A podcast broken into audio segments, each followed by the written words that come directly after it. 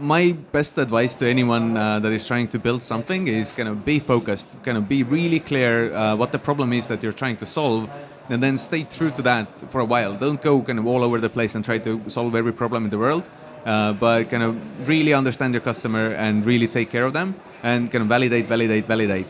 Um, over the years, I've said no so many times in Pipedrive that kind of when someone wants to say no, they just use my picture. Luckily, I haven't yet seen a bot really close a deal. Um, like there are bots that kind of help you schedule meetings and kind of take care of the tedium, um, and that's good. Like no one wants to do all of this kind of repetitive, tedious stuff anyway. Uh, but when it comes to kind of really closing a deal, uh, especially when you're selling something expensive that takes a long time, uh, you really need that human touch. I don't think salespeople will go away uh, anytime soon.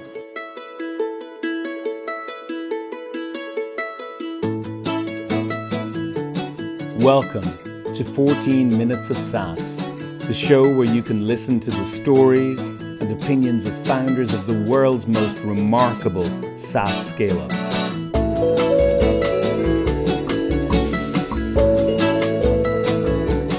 Martin talks about Estonia's minor economic miracle, its preeminence in the world as a digital nation, and its huge success as a four unicorn startup country. He talks about the importance of staying clear and focused in the early days of building a company. On 14 Minutes of SaaS, we estimate Pipedrive will reach 100,000 customer companies by the end of 2020. It's in G2's leadership quadrant in their CRM grid. However, despite G2's classification, in fairness, they have to draw the line somewhere on categories. Pipedrive is definitely not a full CRM tool. Pipedrive describes itself accurately as a sales CRM tool.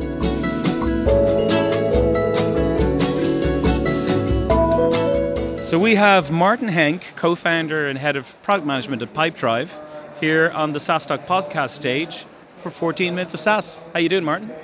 Good, good. Yeah, thanks for having me. So tell me, maybe in 90 seconds, uh, your life up to the point when uh, you, cr- you started building this rocket ship? Up to the point when we started uh, building Pipedrive? Yes. All right. So I grew up in Estonia in a really small town. Um, I went to this school that uh, got internet access really early on. So um, was in the 90s. You wouldn't have computers and internet uh, yep. at home yet, but we were lucky enough to have a really good uh, computer class in school. So um, I spent all of my kind of free time at the computer, learning to program, learning to uh, kind of design, to edit videos, and that kind of progressed naturally. So I kept doing that. Um, and when I went to college, I, I started my first startup um, with some friends in college, and that failed in a very spectacular way. Or kind of it kind of went out um, kind of slowly because it uh, became this zombie startup. Um, went through a couple of corporate jobs, uh, couldn't couldn't stand them for more than a year, uh, joined the startup uh, early on that was um, a social network for uh, people that really, really like their pets. So you could upload your pictures of your dogs and your cats and uh, talk to other people that are into pets. And that went um, bankrupt in a very public way. Uh, and kind of out of the rubbles of, of that startup, and kind of we met up with some other people um, that were looking to build a tool, tool for salespeople. Um, we started Pipedrive.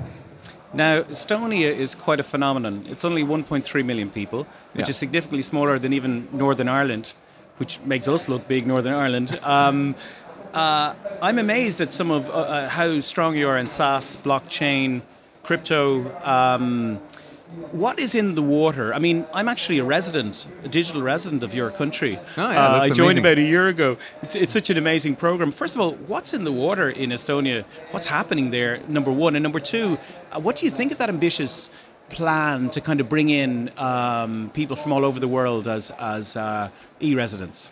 Yeah, so many things came together, um, especially in the '90s, where we um, g- gained our independence again and at that moment, internet was booming. It was kind of very, very early days, and some of the people in the government uh, made the decision to kind of really double down on that. Uh, it was kind of a decision really between kind of building new railroads or kind of getting fiber into every home, and uh, luckily they picked fiber. So um, as I was telling, the schools had really good internet and computers at the time, and uh, it was spreading. So we had the infrastructure. Then we also had the government was kind of really IT friendly. So they uh, they were running their own uh, kind of government meetings without papers, kind of already 10 years ago. And a lot of the infrastructure was built to have all of the uh, the public services on the internet. Um, so there's a thing called X Roads that connects all of the uh, public services. Everyone in Estonia has this ID card where you can uh, authenticate yourself online with a kind of government issued ID card. So uh, it's all kind of really safe. So when you are signing something in Estonia, uh, it's not just kind of scribbling something on a PDF document, but it's actually much more secure than uh, signing something on paper. So all of these things came together in terms of infrastructure. But at the same time, uh, Skype happened. So people saw that, oh my God, there, it is possible to build a company in Estonia uh, in a couple of years from kind of some people building something and then uh, selling to eBay for kind of billions of, um, of dollars. So that was huge. That was kind of mind-boggling, and um, that changed a lot. Um, in kind of people started believing uh, that it was possible, but also there were hundreds of people that came out of Skype some people had got uh, gotten really rich, but many people had gotten really smart because they had seen how to uh, scale a company like this. So these people started kind of uh, either kind of um, building new companies themselves or joining other companies and helping them grow. And uh, and this kind of really got the uh, the flywheel going, where you had more and more people that had done it before, knew what they were doing, and um, just kind of uh, showing other people that it's possible, and kind of and now, like these days, it's uh, it's totally crazy. It's like this year alone, into um, into a country with only 1.3 million people, we have already raised more than 300 million dollars uh, this year alone, and the year isn't, isn't over yet. And we have kind of uh, for only a million people, we have kind of four unicorns already. Um, so yeah, things are heating up. I think there's a lesson for uh, European capitals in this. Uh, Stockholm also is a, is a great success story in that sense. Uh, if if Stripe had actually founded in Dublin rather than in in uh, San Francisco and, and hired all those early employees here, I, I wonder would there have been that amazing spillover effect here? It probably would have been very good for us too, I'd imagine. Well, yeah, but it's not all bad. I mean, you have Intercom no. here and other companies. So. We're doing okay. We're doing yeah. okay. So tell me, um, Pipedrive, I think it has close to 80,000 customer companies. Yeah, that's it's right. a phenomenal story. How did it happen? Well, it all happened from a personal pain. So two of the founders um, had been doing uh, door-to-door book sales in the U.S., and when they came back to Estonia, uh, they had uh, a sales consultancy for more than 10 years. So they kind of saw thousands and thousands of uh, salespeople that had this pain that uh, they were forced to use software that they didn't like. And uh, the two founders themselves, they, they needed a software to sell their services. And uh, everyone was also asking them, so, okay, you're talking about this amazing pipeline uh, concept, but what tools should I use to kind of really take advantage of this concept? And they couldn't really recommend any tools because all of the tools were not really good. So finally, they found a tool that they kind of liked and looked really good on paper. Uh, they paid an enormous amount of money for it, kind of tens of thousands of euros. And once it was kind of finally implemented, two weeks later they found out that no one was using the tool, and everyone still had their pipelines on the wall with post-it notes. So that was this kind of painful uh, slap in the face, like, oh shit, like something is so wrong in this market. We really need to build ourselves um, a new tool that people would actually want to use. And at the same time, as I was saying, uh, we had this previous startup go bankrupt. We were looking for other challenges. Met up with these two, um, and and took up this challenge of building a tool that salespeople would actually use. And since Timo and Urmas knew so much about salespeople, they, they understood their pains and their needs so well, we were able to build a tool where kind of for the first time in our lives we saw salespeople get excited about seeing this uh, this tool. And instead of being a chore that you need to do kind of once a week, you type stuff into your uh, tool so that uh, the manager can run a report. salespeople started using it day to day uh, as a productivity tool, kind of to be more on top of things, to be more organized, to kind of never um, forget about any commitment, uh, kind of nothing falls through the cracks. So they started getting this benefit, and uh, through this everyday use, uh, they saw that kind of they're making progress, uh, they're selling more, and uh, they liked it so much that they started uh, talking to other salespeople about it. So Pipedrive, especially in the early days, but to this day, mostly is growing through word of mouth salespeople just kind of talking to other salespeople. So if you look at our search traffic, it's just kind of mostly people typing Pipedrive into Google. Um, so this kind of amazing word of mouth um, has been the, the major driver behind the growth. And, and word of mouth is definitely the best way. It proves you've got something that people want to recommend, and it's the most sustainable growth. Um, now, I've actually been involved in a couple of hundred uh, CRM rollouts myself. Would you Would you agree, Martin? Uh, so I, I get I get where you where you're going. You you you, you founded Pipedrive to focus on um, the actual sales people, the users, as opposed to a kind of a dashboard driven tool for managers. Would you also agree, though, that um, with the best will in the world, we can design tools that way, um, but a big part of that is how we roll them out, how we engage the customer, and uh, you know the type of project that we actually deliver. That's also a huge part of, of, of whether it's successful or not. Oh yeah, for sure. I mean, um, uh, the tool itself obviously uh, plays a huge role, but also kind of um, how easy it is to adopt, uh, how good your support is. Um, I think uh, our amazing support team had a major role in the early success of, uh, of Pipedrive when kind of people signed up because someone had told them about Pipedrive, but when they had questions, we already had people ready, kind of answering their questions um, quickly in a, in a human way. Uh, so kind of this uh, obviously played a huge role uh, and and still does. Now I'm I'm, I'm wondering uh, now that you've got such a huge footprint. If you're going to maybe move across into other areas, because you're not really a full CRM, you're a sales CRM, I think it's accurate to say. Um, and the reason I'm asking that is I remember back in 03, uh, within a month of joining Salesforce, uh, I, I was in uh, Bell Canada uh, rolling out only cases and solutions at a time when people didn't realize that a service thing, just because it was so easy to deploy and there was nothing else at the time. It was the beginning of SaaS. You guys now have that opportunity to move across into other areas and, and build and build out. Or because you're so brilliant at the whole sales CRM part, do you, do you see yourself doubling down and kind of forever focusing on that. What do you, what's in the future for Pipedrive? Well, forever is a really big word. so uh, next three years. Next three yeah. years. so we That's forever yeah, we don't have a habit of uh, promising any future features. Uh, we don't have a public roadmap or anything like that.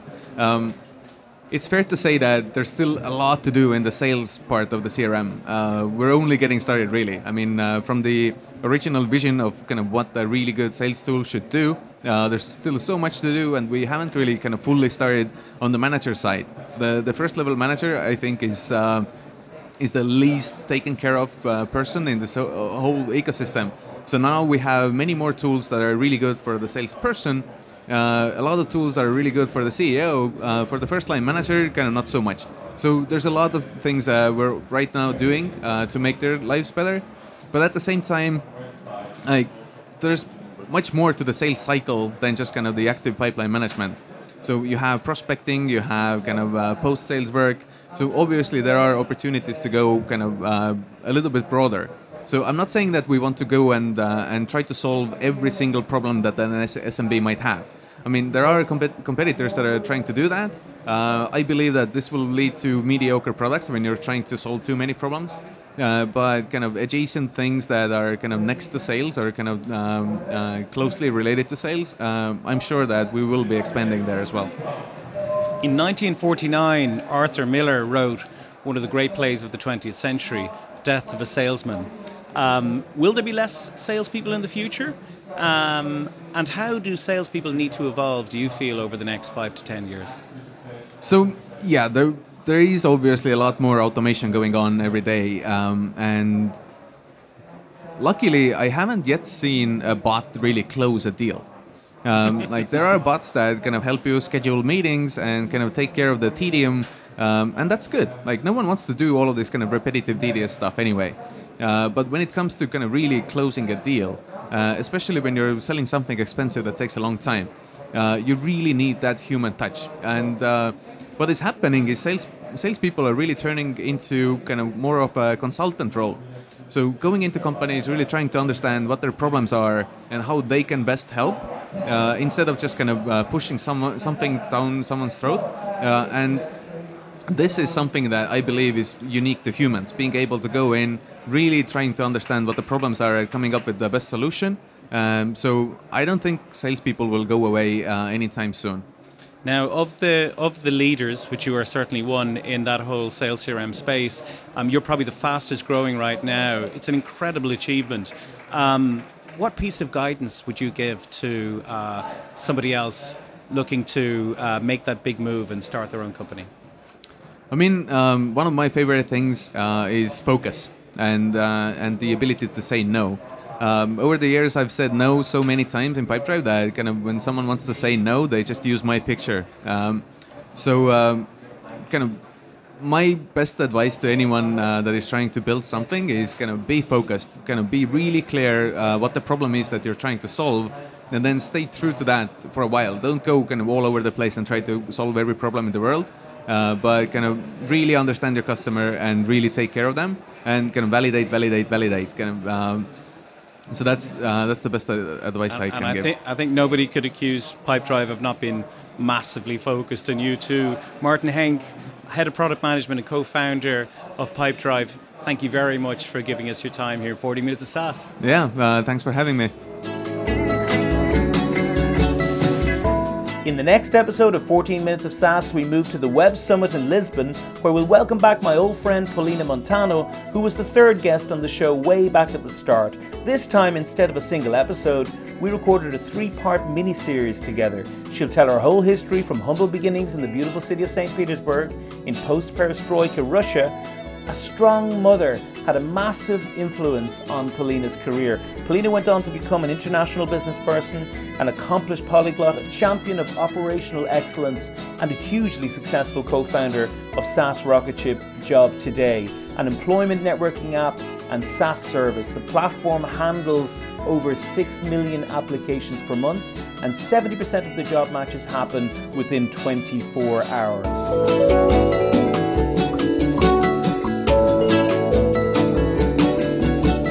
You've been listening to 14 Minutes of SaaS.